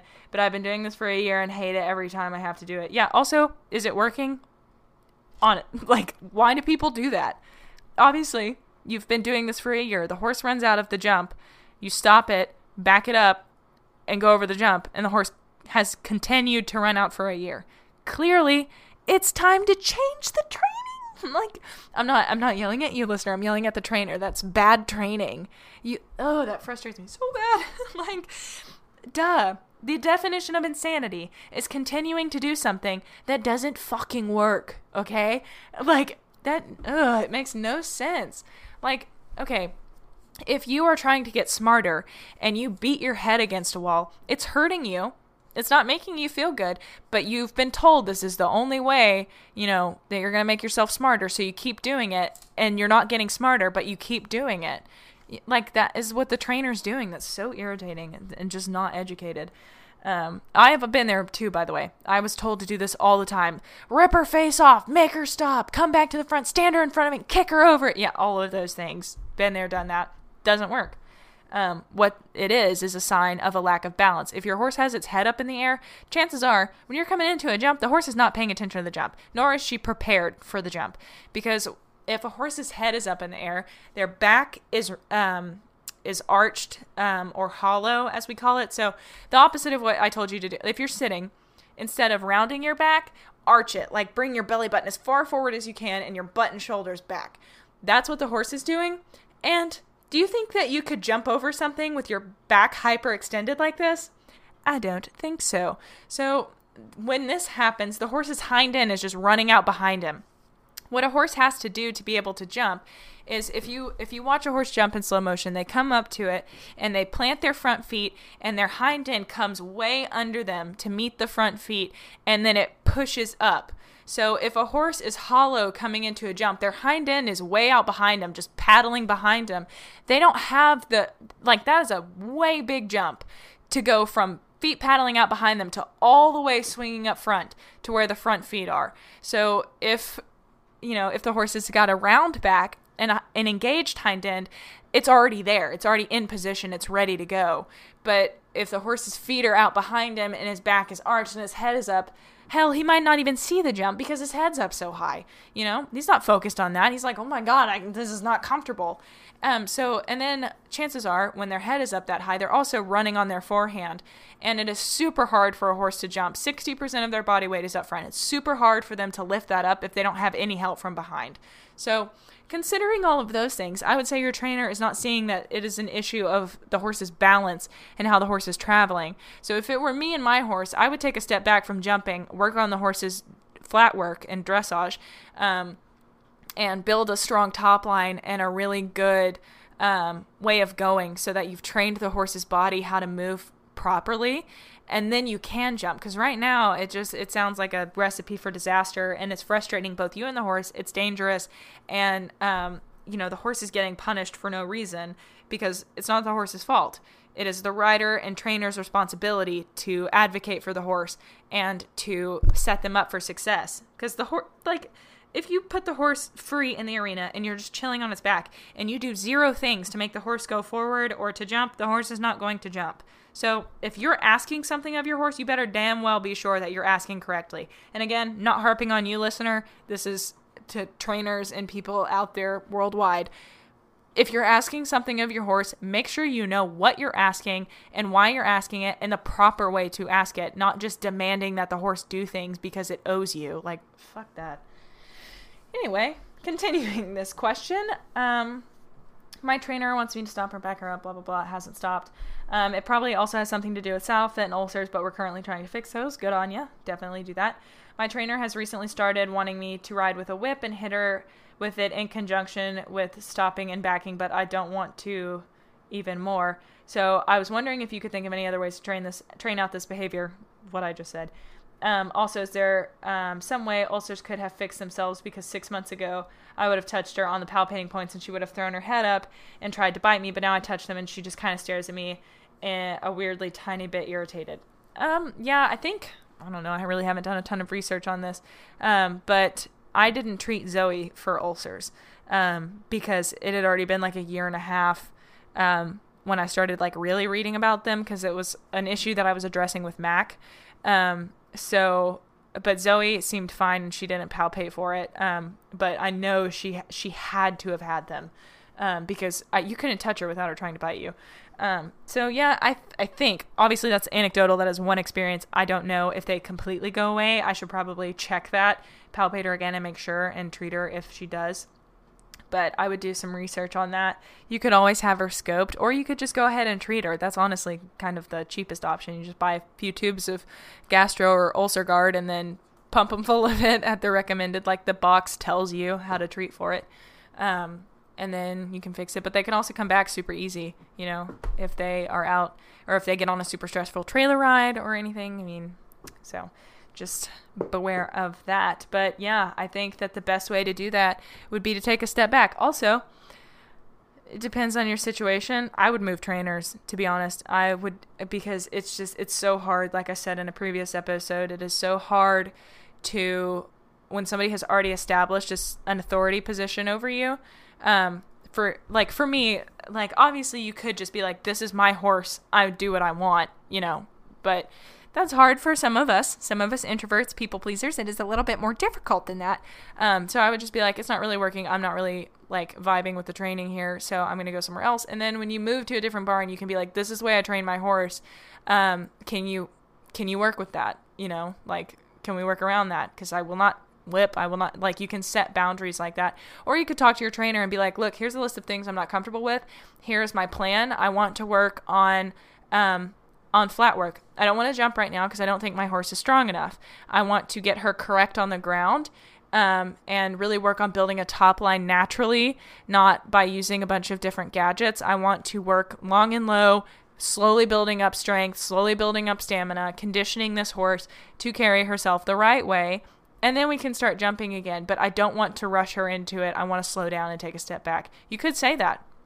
100%. It's just whether or not you want to. I also understand that this is a lease situation. So, um, you know, if you're leasing from your trainer, it may be a little bit more difficult to, um, you know, fully make that happen. But I would go ahead and, like, see if you could, like, sever that tie and buy the horse so you can, you know, say those sorts of things. Um, but it's a tricky situation if you don't own the horse, especially if the person telling you how to ride the horse owns the horse. Um, so I hope that helps somewhat, give you some things to think about. I'm going to take another drink of water. Very hot. My neck is on fire. His tiny house does not believe in air conditioning. And especially when I start talking, I get so hot. Okay, this question is long and also a three parter. So, listener Eliza says, I started to do some positive reinforcement and have really seen my horse flourish. She's happy to be um, a part and taken out of her paddock. She would also not let me rug take her rug off in the paddock without a fight, but now she's quite happy to. She walks up to me willingly and calls to me. It is amazing and feels like a real partnership is growing better than that we better than we have ever had. I only do positive reinforcement on the ground as I do not feel comfortable doing it under saddle. I have a few questions. Um, horse's background can be quite spooky. I've had her for four years um, and have really struggled with confidence with her for a very long time, but I love her. I want her to be happy. I'm only able to get to see her one time a week, which is really hard, and I wish I could do more because I love her to bits, and she does so good to only be ridden once a week. Um, hopefully, it will change soon as we are buying a farm, and then we'll spend every spare minute with her. Okay, that is a difficult situation to only be able to see her once a week. I definitely do not take advantage of the amount of time that I have with Zoe. I'm definitely not utilizing that. but I also have a lot to do. Okay, question number one. Oh my god, it's already almost 10 o'clock here. Jeez. Um, oh, that was a good burp. Sorry, I just decided to start checking my phone. Yep, just needed to know. It's been a minute. It's been 59 minutes since I looked at it last. Okay, Question number one I am really nervous about riding, and right now I'm only doing walk and trot as I am very nervous about riding. It is not her fault whatsoever, as she is a really good horse and super happy to do whatever, so long as it's not scary. I've just had um, my nerves knocked back too many times on her as I have fallen off and broken my arm twice on her, dear God. Um, and she has bolted with me quite a few times. I am now at a level where I'm stronger, and she is too, and I feel as though my nerves are getting in the way. Sorry, the question, don't apologize. Question is Do you have any suggestions for overcoming nerves while riding horses? Um, so what I would do if I were you, um, because for reference, I used to also be a very nervous rider. Um, I kind of do like a really unhealthy compartmentalizing while I ride. Actually, I don't know if it's, I don't know. I'm quick to label it unhealthy, but um, when I am riding a horse that I'm nervous on, I just like uh, somehow I'm able to just compartmentalize and push it out. And because I'm like, I don't know how, because in any other situation, I'm not very good at like controlling anxiety. But in that particular situation, I'm always like, nope, we're just going to do it. And I stop thinking about it and I'm like, we're good. We're just going. Um, like I remember when I was prepping Flit to go to Holly Hill um, and compete at Beginner Novice. It was the first first show for him. I'd only ridden him for under a month, but um, I had started prepping him for that. And um, the trainer that I was working with was like, she's just popping me over X rails, verticals, blah, blah, blah. And then all of a sudden she just starts pointing me, like, I mean, we worked up to it, but she was like pointing me at like three foot, like cross country fences or, you know, three, three, three, six cross country fences on a bending line. And the horse is more than capable and he's such a good boy. But I was like, I haven't jumped that high in like almost two years. Hi, I'm terrified. and, um, so I was just like, cause you know, I don't know if you guys, you jumpers feel me out there. If you've ever taken a break, it's a little bit hard to get back to where you were because suddenly everything looks very large again and you have to rework your brain to thinking it's small but that's a very similar situation to what you have here. Obviously, it'll be so much easier when you can ride frequently, um, you know, and maybe um, a good option to work on your anxiety would be to just work with your horse on the ground and develop a really strong bond so that when you do move the horse and you can start riding more regularly, then you'll be able to like keep it consistent so you can make that proverbial jump look smaller. Um, and then you'll also have the added effect of like being really strong in your relationship and being like, I trust this horse endlessly. So we can work on whatever issue presents itself. Um, so yeah, I think that's what I would do with nerves. Um, you know, if if you can, it takes a lot of a lot of willpower. Um, you know, maybe write down what you're afraid of, like the everything that worries you about horses, and then you know, like, I mean, you can write it down and just be like, what would happen if, like, if my horse spooks? You know, most likely I'm probably going to be able to hang on and deal with it. Um, you know, maybe work out some, like you said you have. You've worked up to it to get stronger, um, to where you're able to, you know, have a better advantage in those situations. Um, you know, help desensitize the horse, teach her that scary things um, bring good things. You know, have her target a bunch of scary stuff and give her snacks when she does. Obviously, build up to it. Don't just like present her with like a wobbly clown doll. Um, Sorry, I had a hangnail. And I'm gross. Um, yeah, so I hope that helps with that somewhat. Um, but just remember, lots of people have nerves with horses. It is it is a scary thing to do, and your survival instincts are like, "Hey, dude, not a good plan. What the heck? Have you not paid attention to our history?" But um, you can always improve. It always gets better. When I was younger, I used to fall off all the time. Now I try not to do that because it hurts very badly. Um, okay, number two. When I'm riding my horse, she will not move any faster than a walk without a whip in hand. I don't hit her very hard with it. If anything, I might give her a very light tap on the shoulder or bum, but I do not feel comfortable riding with it as she moves a lot faster. And I want her to move on because she wants to, not because she feels like she has to. I do have a feeling that it is not a custom fitting saddle and that she is uncomfortable, but I but I cannot afford that and I really wish I could as I do worry she's in pain and is saying, "Hello, I don't like it. It hurts. Please stop." And when I have a whip, she's like, oh, okay, I don't have the choice uh, not to move. Uh, I just have to move, otherwise I'll get hurt. Another again, I don't hit her with it. I promise. I really don't want her feeling like that. I really don't know. Um, okay, so um, my first thought with that to test out if it is a saddle problem is switch to a bareback pad for a week. That might be a little bit too much for you if um, you know, if you're a little bit nervy in the saddle, but you know, maybe all you could do is walk in a really safe area that um, she knows really well and is not prone to spooking her. Um, you know, just throw a bareback pad on if you can. Borrow one from somebody, or I know Facebook has a bunch of cheap ones online. I know not everybody can um, have access to that. You could ride bareback, but I prefer riding with a bareback pad because it's a little bit more grippy. And also, Zoe has a fucking shark fin, and um, Sorry, I like my private bits. I don't do not want to shred those on her fin. Um, so I um, when I ride her bareback, I put on a really fluffy poly pad. It's a saddle pad that's like really poofy. Um, and then a half pad and then a bareback pad. But you could just do a bareback pad or just hop on bareback and then just ride her around and see if she feels more forward. I would do it for like a week to see. Um, but also, um, it's it's nicer to have a bareback pad because you know, you could just have a confounding variable by getting on her, and then if your butt bone is pressing into her back when it's sore from the saddle, um, it could cause a problem. Again, this might be a situation where you just want to focus on groundwork and um, working on building a confident relationship with her, um, saving up for a saddle or saving up for a bareback pad, um, and yeah, because I mean the thing with uh, an ill-fitting saddle is it might take some time for the the pain to wear off, um, especially if you don't have access to like a chiropractor or a masseuse or a muscle therapist or things like that. Um, it can take a lot of time for that pain to sort of subside, if it will. Um, so you know that could also be screwing up your experiment, trying to see if she goes better in a sat or without a saddle or not, um, to see if the saddle is a problem. You could also just have a saddle fitter out. I don't know how much each fitter charges, but you could always call and be like, how much is a consult, you know, um, and then work from there. Um, so yeah, I hope hope that helps answer that question. Number three, sometimes when I'm tacking up to ride and I put the saddle on, she will start bloating her tummy, and it can get hard to get the girth on. I feel bad as I don't want to hurt her. As she's done this ever since I got her. Um, but she also hates getting tacked up. She'll move away from the saddle and raises her head when I bring the bit to her. She has gotten a bit better as we um, replasted her bit with a double joint oh replaced her bit with a double jointed snaffle as she is a bit more comfortable and does not fight as much uh, when we first got her. Um, i'm sorry i'm having a really hard time reading guys. It's not her message. It's it's my eyeballs. Um, she would shut her mouth and refuse to open it. We would stand there for a while waiting for her to open her mouth but she's gotten a lot better um, since i've started using positive reinforcement. Do you have any suggestions on how i can deal with the bloating?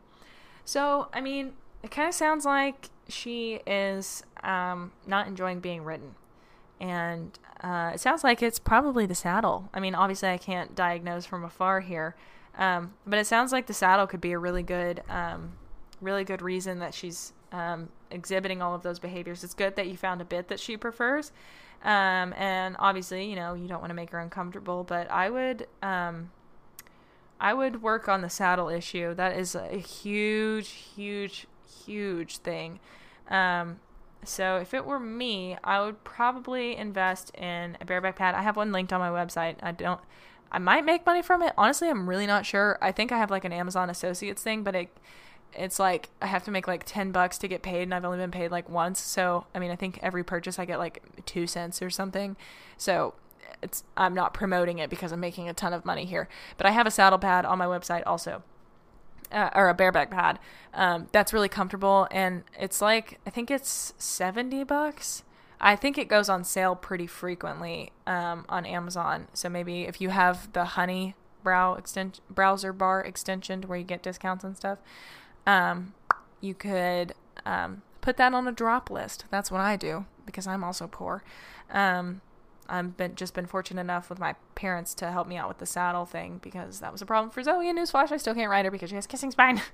um, and that's also another thing. I mean, you never know uh, with horses if that could be the issue also, and it just sucks because they're so expensive to try and figure out issues. But if it were me, it sounds like you're just having a lot of issues around riding, and um, if you're about to have you know, some resolution to where you're able to work with her more often, I would kind of just hold off and not really try and make any big changes right now.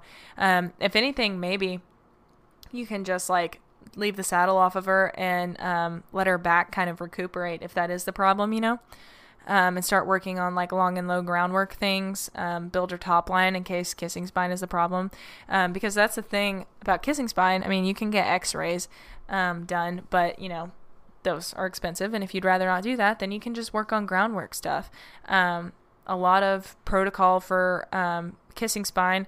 I know um, if you would like a kissing spine uh, rehab regimen, I know um, one of my valuable listeners, you know who you are, sent me a really awesome schedule. I haven't personally used it yet because um, I'm still debating on whether or not I would like to lunge Zoe because I just I feel bad. and it's not because lunging is inherently bad. It's just like when I took her out to the arena, I was like slinging the lead rope at her hind end, and she just looked at me like, For real? You're going to have to push a lot harder if you would like me to do this. And I was like, I don't want to. So I haven't decided if I want to reintroduce lunging or not, but at the rate we are going, she is never going to have a healthy back. So um, I'm working on it. I'm trying to decide. But anyway, my point is I can forward that to you, or um, have her, the listener who sent me that good old stuff, I can uh, have her send it to me again. I can forward it to you if that's something you want, or you can look up one of your own or make your own. Um, and then that's something fun for you to do on the ground and build your relationship with your horse um, so that you don't have to worry about riding or your fear. And I'm not recommending that you never ride again because you're afraid, but um, I think working on the ground can help you really give a feel to where you get more comfortable to ride in the saddle. Anyway, that would be a good way. I'm trying to think of cost effective ways. That way, you know, maybe if kissing spine is the issue, you could just rule it out. Oop, alarm. That would be my you need to think about going to bed alarm. Um, but you could um, you could do that. Um, you know, just go ahead and try and rule that bad boy out. Um, yeah, so let's see. The next one here is Okay, next question. Anonymous listener asks, What are my thoughts on liberty training if I have any knowledge or opinions on it and the differences between it and positive reinforcement? I always thought they went in hand in hand, but I've never tried liberty, so not entirely sure of the process. Um, well, it depends on your definition of liberty. If you are like me when I was two years younger than I am currently, before I'm doing research, um, liberty means um, working in a field in a wonderful white dress with a horse and it's doing very fun things around you without any tack on. Um, what liberty to me means now is there's nothing on the horse. There's just we're in a field or in at a beach. I wish. LOL, not that good yet. Um, but just like the horse, the horse is not controlled or constrained. The horse is just is at liberty, at liberty to stay, at liberty to leave.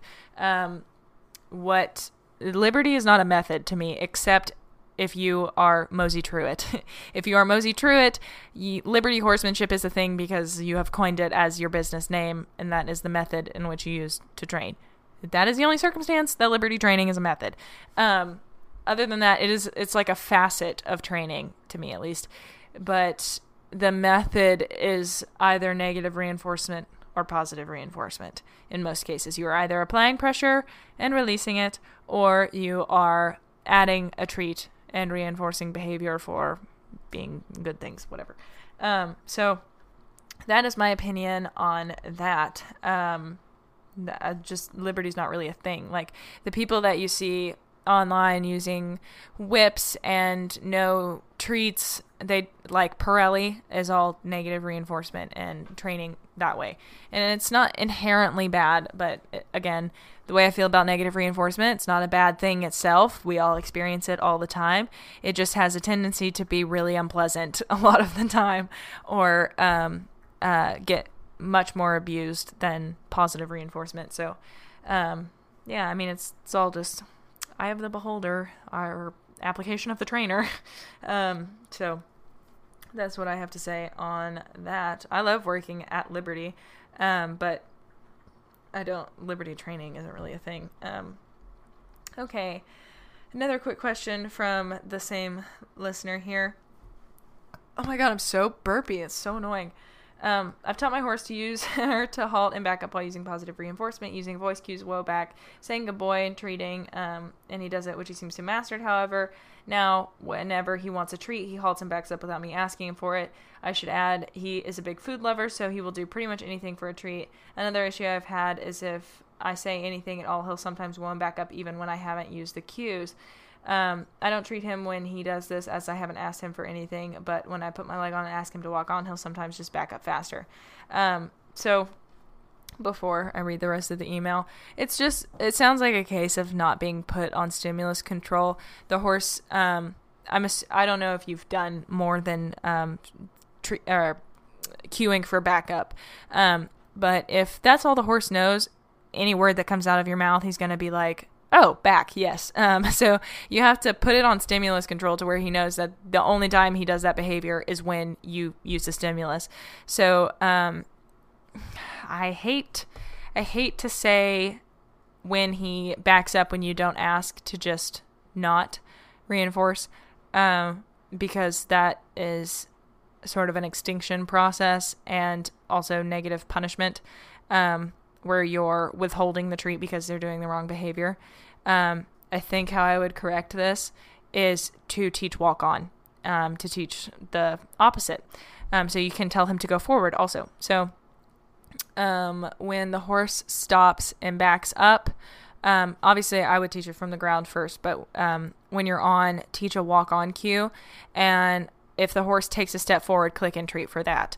now, what you don't want to happen um, and this is a lot of behaviors for this horse to do to get there. Um, but what you would not want to happen is for the horse to, like, if you go too long without reinforcing and the horse stops, backs up, and then goes forward because he's guessing, um, you don't want that to happen. And if that does happen, that's probably an indication that the horse is confused, frustrated, or your rate of reinforcement is not high enough. You're not you're not rewarding enough. The horse doesn't understand duration. Um, so those are possible reasons for that. But I would put it on stimulus control where um, anytime the horse does the behavior when it's not cued, then you just don't reinforce and you reinforce an incompatible behavior, um, which would be the walking forward. Um, but yeah, that I think that's probably what I would do. But I would teach that from the the ground first, so that you're not just on the horse and then he's backing up and you're like, walk on, walk on or you're kicking and like making him go forward. Um, but it sounds like he's getting really frustrated and stressed out uh, with the backing up faster. So that's probably where I would do. I'm to finish reading the email. I'm pretty sure. Not sure if he hasn't associated the cues with actions or if he's just trying to, uh, trying his luck for more treats. Um, he always looks at me like question mark, question mark, question mark. I backed up. Where's my treat? Um, when I don't treat him, haha. Yeah, that's happened to me a few times with Zoe, and it's usually an indication that you need to be clearer um, or you're not reinforcing enough and the horse doesn't understand duration that he has to wait. Um, or maybe the the reinforcement isn't worth it in the end. Um, I always use the cues on the ground too, but he generally responds better to a tap on the shoulder and or me stepping towards him to a back rather than a voice cue, or it could be a combination of both. Okay, I have to say that I had this problem too. Um, with Zoe, one of the first things I taught her in her pasture was if I scratched the like the point of her, her shoulder on like near her chest, then she would back up. And now I've got this problem where anytime I touch there, she backs up. She's like, "Oh, I know that." And but I've I stopped reinforcing for that a long time ago. Still hasn't completely weeded itself out. But um, I also did Um, I was doing too much with my body language. And it is so hard because you want to help them. You want them to get the right answer. But sometimes you kind of have to hold out a little bit and see if they'll try something. Um, so, again, new cue, old cue, behavior, click, treat is the order of that we're going here. So, if the horse is on the ground and you're facing them, and your cue for backup has been to walk towards them. What you're going to do is say back, wait a beat, walk towards them. When they give the right behavior, click treat. Eventually, the word back is going to predict your walking forward, and so the horse will back. And then you can continue to wait a beat to see if the horse will respond. Obviously, the first few times he's not going to. You're just going to have to say back, walk towards the horse, click treat. And then over time, he'll be like, oh, just in the same way that the click is a predictor for food, the word back will be a predictor for the walking towards them cue. So then the horse learns at back that he might as well just back up and get his treat faster. Um, that's how you train the vocal cue. And you have, eventually, you have to stop walking towards the horse. You have to let them figure it out. Um, if the horse responds to saying back, then you can, like every time, up the criteria. You know, challenge them a little bit, not too much to where they get frustrated or confused. But with Zoe, I had to stop myself because I was doing so much. I was like walking towards her, or wiggling, or moving my arms, or looking really hard behind her. Um, but now I just I can be anywhere on her and say back, and she will walk backwards. Um, but just because I had to tell myself, stop doing so much with your body, stop helping, let her do it. She's smart enough, and she did, and she figured it out without any frustration or anything.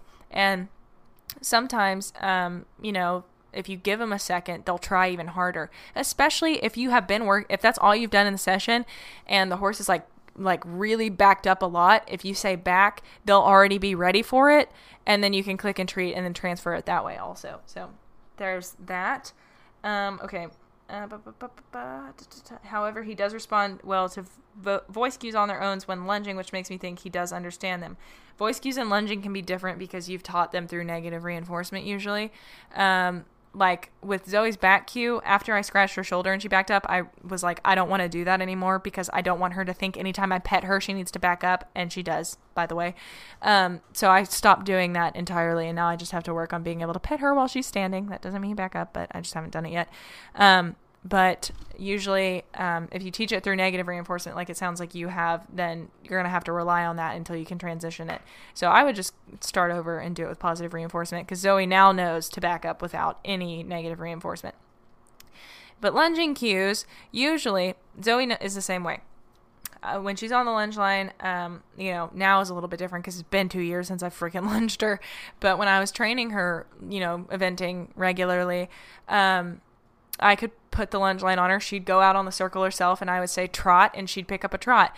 But it's because the way that negative reinforcement cues are taught is you start at like the max and you work back. So, um, you know, the horse you say trot, and if they don't respond, then you chase them with the the whip or smack them or with the whip or whatever, or you wave the into the lunge line behind him, whatever you can do to get him to go forward. Um, so the horse responds to the cue in avoidance of the escalation. Um, and that's normally how negative reinforcement works. It's either nagging pressure, annoying, that just doesn't change and is just static, or it is escalating in intensity. So usually that's why, um, is because they're like, oh God, they're going to chase me if I don't. Um, so. Um, also, vo- voice cues are not universal. If the horse is responding to them on the lunge line, like maybe the horse thinks that that's the only context that those are those that they have to do it in. It hasn't been generalized to other contexts, um, and not all words are the same. You know, if the horse knows walk, trot, and canter, whoa, on the lunge line, he's not going to inherently know back. That's a different a different word. Um, okay. Any advice on how to stop him from halting, backing up when riding? when I haven't asked? Okay, yeah, I already answered. So. I like to just read the email in bursts so I can answer some of it. My teeth are getting very cold right now. I don't know why. Let's see how many more questions we have here. One, two, three. Okay. I'm to try and burn through these because the last episode I almost couldn't upload because it was too long. So they have to stay under two and a half hours. Um, okay. Anonymous listener says recently when working on tricks, if I show my horse what to do, like a Spanish walk, I will walk and pick up my legs and click, and he'll do the same and click and give him a treat. Um, sometimes he doesn't do it or he'll stop and pick up his leg, so I keep doing it until he does. Um, I think he gets mad when I don't give him a treat, and when he stops and he'll try and kick me. Is there something I'm doing wrong? Uh, when he doesn't, when he does it right, I will click and treat, but when he doesn't, I will still ask him till he gets it right. I don't hit him or anything when he tries, but I'm not sure what to do. Um, so also, uh, oh wait, she said you can add my name if you're going to answer on the podcast. Well, shoot, I didn't get that far in the email. um, I normally I put them in the list on the notes on my computer, um, so that they're all in one place, and I don't have to sift through my emails. Um, though I do have a very sophisticated organization system, otherwise I will forget all of my emails. Um, but this is easier for me. Um, I don't know what your name is. I'm so sorry, but you did tell me that I could use it, so that's my bad. Thank you for that. Um, anyway, um, yeah. So it sounds like it, the horse is confused. Um, what I would do is I would back down the criteria so much and ask for less. Um, wherever the horse is really successful is your launching pad. If you're standing next to him and you lift a leg, and that is, um, and that's where he's like really good, he responds every single time. Um, then you can move on to the next level, which might be like leaning forward also, um, and, or picking up his leg and targeting and moving forward. Like you just gradually upgrade it. I would just kind of like back up a little bit because obviously you don't want to get kicked and you don't want to a frustrated horse. Um, so good on you for listening to your horse and recognizing that frustration. Um, I would just um, I would back it up a little bit and lower your expectations and work up your criteria more gradually. Um, again, I would recommend sitting down and getting a notepad out and breaking down the behavior. What is your end goal? What is the smallest, smallest piece of behavior you can do, and gradually working up from there. Okay, one of my cats took a poop, and now I have to spray aerosol and cover it up because my cats are incapable of doing that. Hold. I so wish I was kidding, but seriously, Wally cannot cover up his poop, so every time he takes a poop, I have to get up and spray aerosol and cover it up myself because he is absolutely useless as a cat. Anyway, um, yeah, that question essentially just back it down a little bit, make it easier, make sure you're not skipping any steps or asking for too much. Even though he gets it sometimes, he may not be totally clear. So get to where he's really good at one thing, move on to the next, and get it where you're consistent every single time before you start moving up. Um, yeah. Oh God, back pop. Okay. Next question. The Listener Heather says, I've been waiting to ask questions like this, so mine comes up, but so far, no luck. I did not read that question or that sentence correctly, but anyway. Currently a lesson instructor at a ranch where I teach basic horsemanship and English, Western, and trail riding. I'm implementing positive reinforcement with my students and lesson horses, and both are loving it. Awesome. That's so cool. Oh, good burp.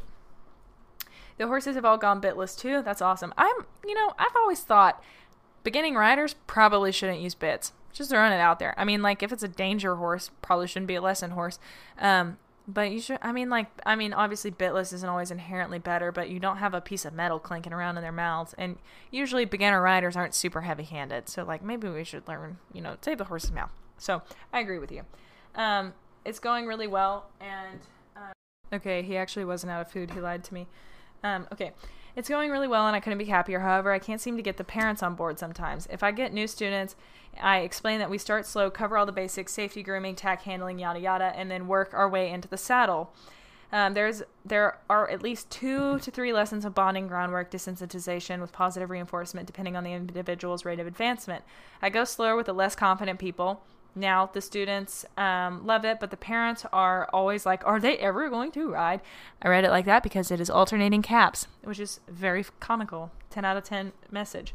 Um, I explain my methodology and why I do it, but they get weird on me, you know, because they're paying for horseback riding lessons and their kid isn't riding right away. I always tell them exactly what steps we're at and what we have accomplished, but I've had parents get kind of bitchy. Character flow, sure or character flaw, sure. Um, but how would you go about this with the horses? Then kids are still taking it slow if they're beginners, but the parents don't feel like they're getting, or don't feel like they're getting shorted. Mind you, it's forty dollars an hour, and I don't set the rate the barn owners do.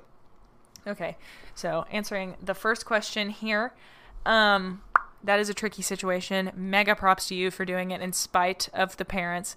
Um, you know, I mean, not like you're training the horses in a way that the parents don't like, but like you're doing it regardless of the pushback. Mad props there. Um, as far as that. I mean, like, it sounds like you're doing a pretty good job explaining your methodology and why. Um, but maybe you, like, if you have a website or a Facebook page, you could um, word it in such a way that you're like, I really emphasize on creating a bond and teaching um, people, you know, how to properly start with a horse, how to build a relationship, um, learn training principles, et cetera, et cetera. Um, just so that like they know what they're getting into from the get go, and then you can be like, "But you said that you agreed to this," um, and uh, I would be like, um, if I were talking to them, I would just be like, "Okay, what are your concerns?" and have them tell you like what the deal is, and if they're like, "Well, I want my child to learn how to ride," you could be like, "I get that. That's what we're working towards." Um, you know, is it a problem that we are starting on the ground? And if they say yes, you know, you could be like, okay, well, could I talk to you a little bit about why I do what I do on the ground and maybe see if we can reach an agreement, if I can make you more comfortable with what I'm doing?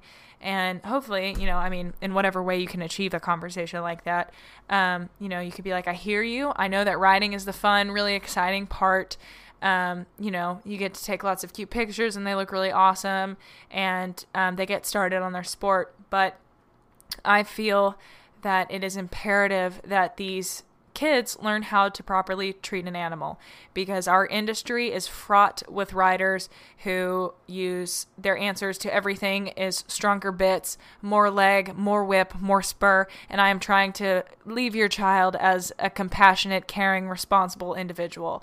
That's the goals that I want to instill in your child. Also, critical thinking skills, how to train, problem solving, breaking down behaviors.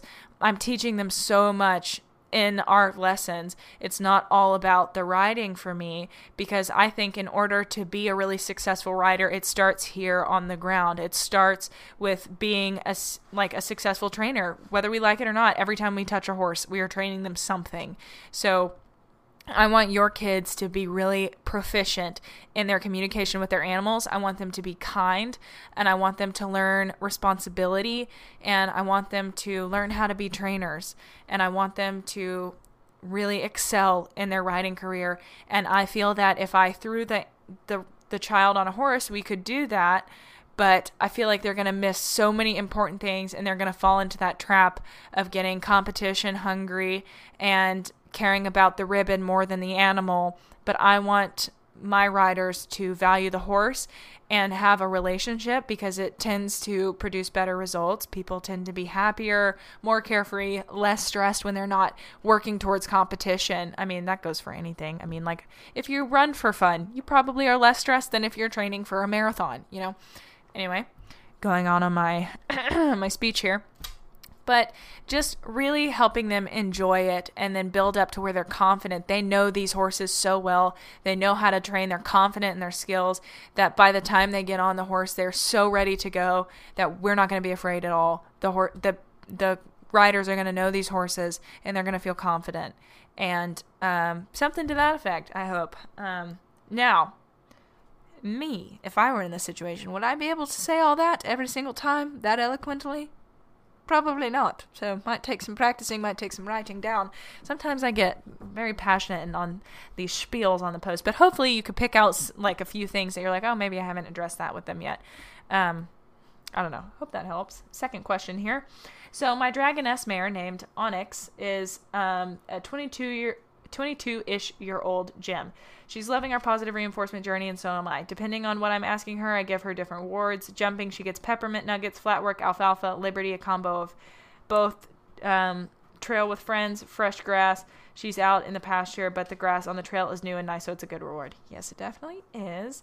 Um, also, good on you for a difficult task, giving um, giving a better um, or a higher value more salient reward, the peppermint nuggets. Though I did hear once that um, peppermint can sometimes lead to ulcers, but I could be entirely wrong on that. So I don't know. I would look that up if I were you. Um, now, um, now she's not a major fan of trail alone, but we are working slowly at it. And because it's such a big ask, I give her broken up baby carrots while out on a trail alone. My only beef is that she gets grabby about it. I switched to peppermint nuggets instead. Same thing. So I wouldn't go more salient. I don't know if carrots are more salient, but I wouldn't up it. If the horse is getting grabby, it's normally due to nerves, not lack of salience. Um, lack of salience or like um, if you don't know what salience means, it's essentially just like how valuable the treat is. Like um, for us, getting to sit and relax and not do anything is a lot more salient than going for a run usually. Um, or a chocolate bar is a lot more salient than, say, an apple.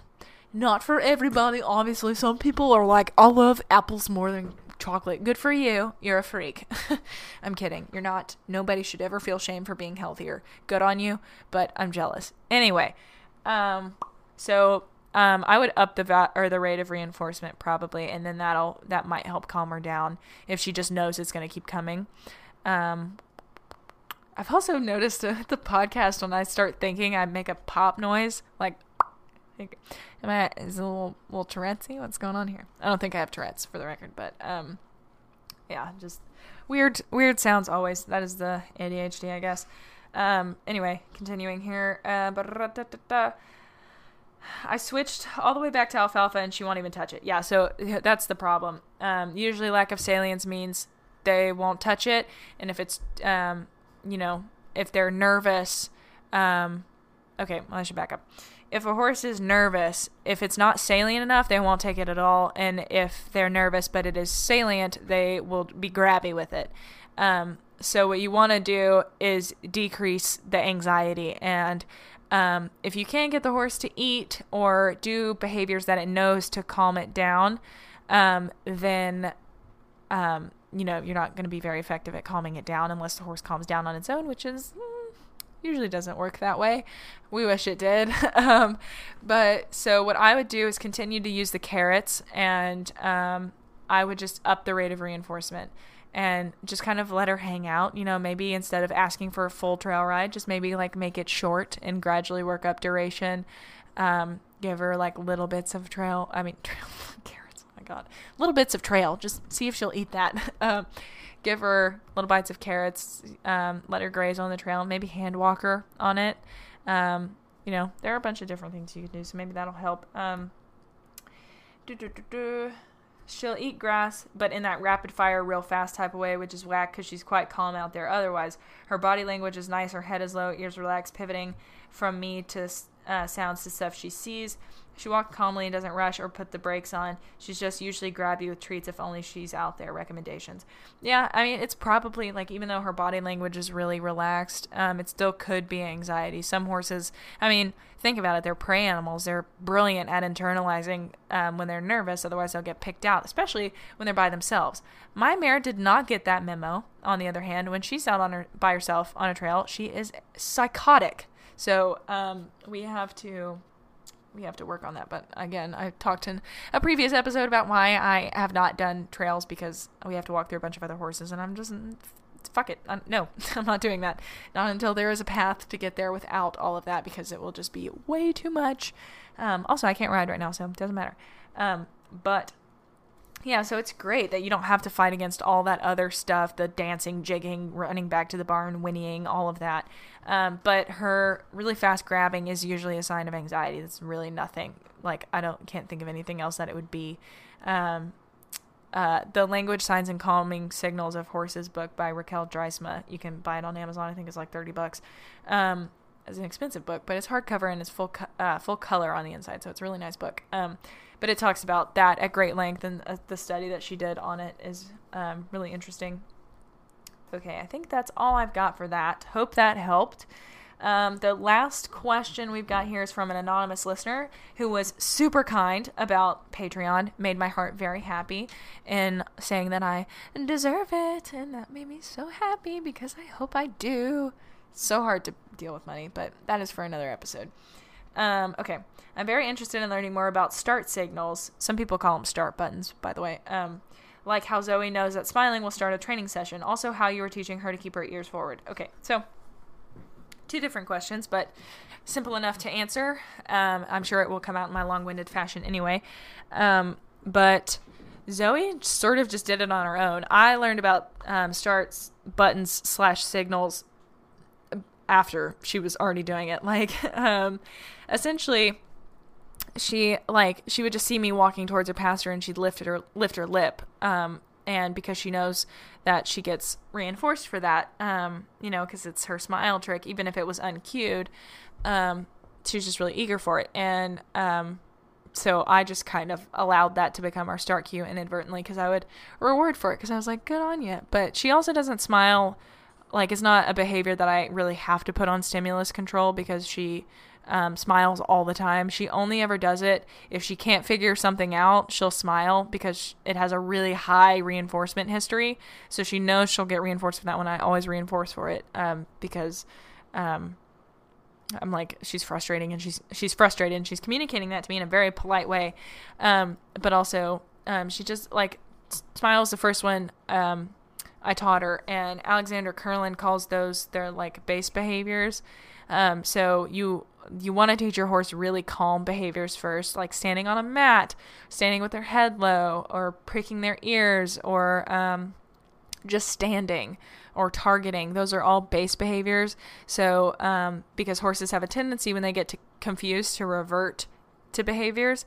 So, you don't want to teach rear first and that be what your horse goes to for reinforcement. So, you want to teach things like calm, relaxed behavior so that when they do that, you can still reinforce them for being good. Um, so there it is again. um, so yeah, I mean, it's just kind of like whatever you teach first. Um, something else you could do, I mean, you could just walk out and cue something, and if the horse responds, then you know that they're game for a training session. It's kind of like asking, like, do you want to do it? Um, also, some horses don't really need a start cue. Um, like you walking towards them with a bum bag on full of treats is enough. They're like, oh, we're coming to train. Like Zoe, she can usually tell the difference between me walking towards her with a bum bag on and me not having one. She's like, okay, you're just gonna hang out or walk past me, you evil human. Um, it's ten thirty-five, and my old lady ass has been going to bed at eleven. Um, so yeah, I think that is a good one. Also, people people will use start buttons for like grooming on horses that really don't like to be groomed. Um, the way that looks usually is um, like maybe they hold out a brush, and when the horse touches it with its nose, um, then you start brushing and then click and treat, and then you hold it out, and then the horse is essentially like it's the way of consenting. Um, they because they'll they'll touch the brush, and they know that it's going to like incite brushing, and then they'll get a click in a tree. Now like I see why that's logical, but I like I also haven't committed a lot of thought to this, and honestly, it just came to me right now in my very tired brain, so I could be entirely wrong on this. But I also am like don't really know that that is like consent in the way that it is often um, perpetrated. Obviously, like in the case of brushing, so again, the horse touches the brush because the horse knows he's going to get brushed um, because of history, and then um, gets clicked and treat. Yes, that is a way to consent, but also like couldn't the horse be doing it because he'd just rather get the treat even if he still doesn't like being brushed? That would be a question that I would want the answer to. But again, like I said, haven't thought a whole lot on it. I don't know if that makes any sense, but like the horse may still not like brushing, may not be fully consenting, but still wants the treat, so that's why he's doing the behavior that he knows is going to eventually lead to a treat. You know, I don't know. Um, I'd have to think more about that, read more about it, because I know a lot of people are like really big into start cues. And you know, I mean, if the animal really didn't want to be brushed, you know, maybe they wouldn't, um, wouldn't initiate the start cue. when you're an opera singer and a yawner. Um, okay. Uh, also, how am I teaching her to keep her ears forward? I guess I must have mentioned this at one point. Um, when she's trotting around, I accidentally, I think, reinforced when we were working at Liberty and she would be trotting. I think I accidentally um, trained her that having her ears back was a part of that. So now I've kind of just been shaping it. Like while we're trotting, usually something will happen, like a horse will move, uh, or uh, a cat will spring up out of the grass or something, and then she'll prick her ears and look at it, and I'll click and treat for that. Um, and gradually she just, and I talk to her the whole time. I'm like, you're so pretty, you're so good, oh my God.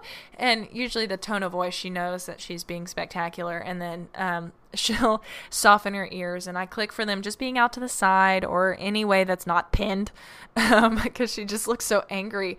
And I hate seeing horses working at Liberty and positive reinforcement with their fucking ears flat, like plastered against their heads. It's not what you want. Um, and it's usually an indication of a problem, or you accidentally made it a part of the behavior. So um, that's how I'm working to fix that. Um, I know Alexandra Kurland also. She's just like super relevant in this episode for some reason. Um, she uh, teaches pricking ears. Uh, I think what does she call it? Like pretty face or something like that. Um, it's one of her base behaviors. Teaches the horse to prick their ears, so you can take pictures and stuff, um, or be able to cue it like in behaviors like that. But the only the only case in which I would be like, I, I'm kind of hesitant to teach pricking ears for behaviors because if Zoe were in pain um, somewhere, maybe her shoulder was sore, but she wasn't lame, um, and she's trotting around, and I'm only clicking her for having her ears forward um, it can get a little bit messy because like then the horse isn't actually like fine and happy to be doing the work. They're just doing it because it's trained and um, fabricated, if that makes sense. Hi, Wally. Do you hear him? Oh, he's a little meow. Yeah, little boy. So cute. Okay. Well, guys, that is all. I have officially answered all of your questions, and now I have to put a title on this bad boy, write the description, and edit an a cover for this. So, yeah, I hope that you guys enjoyed this episode. I hope that you're not too pissed about me about uh, moving to Patreon. But again, all the episodes will still be free and at your fingertips on all of your favorite apps. Um, just some of the fun fun little bonusy things and being able to ask for training help will be on Patreon. Again, I will be addressing all of that in an episode when I announce um, that that's what we're doing now. But I'm just trying to give everybody heads up so that we're all on the same page and that by the time I make the move, I will not be getting um, incessant emails. Like, you're still feel free to email me right now, but when I make the move, we're to stop. But also, if I get bombarded with emails, I'm probably not to be able to answer them all. So, yeah, first come first serve, I guess. Um, we'll just see how it goes. It also depends on whenever I can get the Patreon up and going. Um, largely dependent on my time lately. Oops, took my glasses off. And my face hurts. Um, but yeah, be sure to follow me on Instagram, Facebook, YouTube, all of those places. You can find me at Jet Equitheory and Facebook and Instagram. Uh, you can find Jet Real Podcast. I also have a Twitter, Jet Equitheory. Um, and yeah, I think that's about it. Thank you guys. Be sure you subscribe, leave a, um, a review if you want. Um, let me know how I'm doing. And with that, I say thank you and I bid you all adieu. Enjoy your week.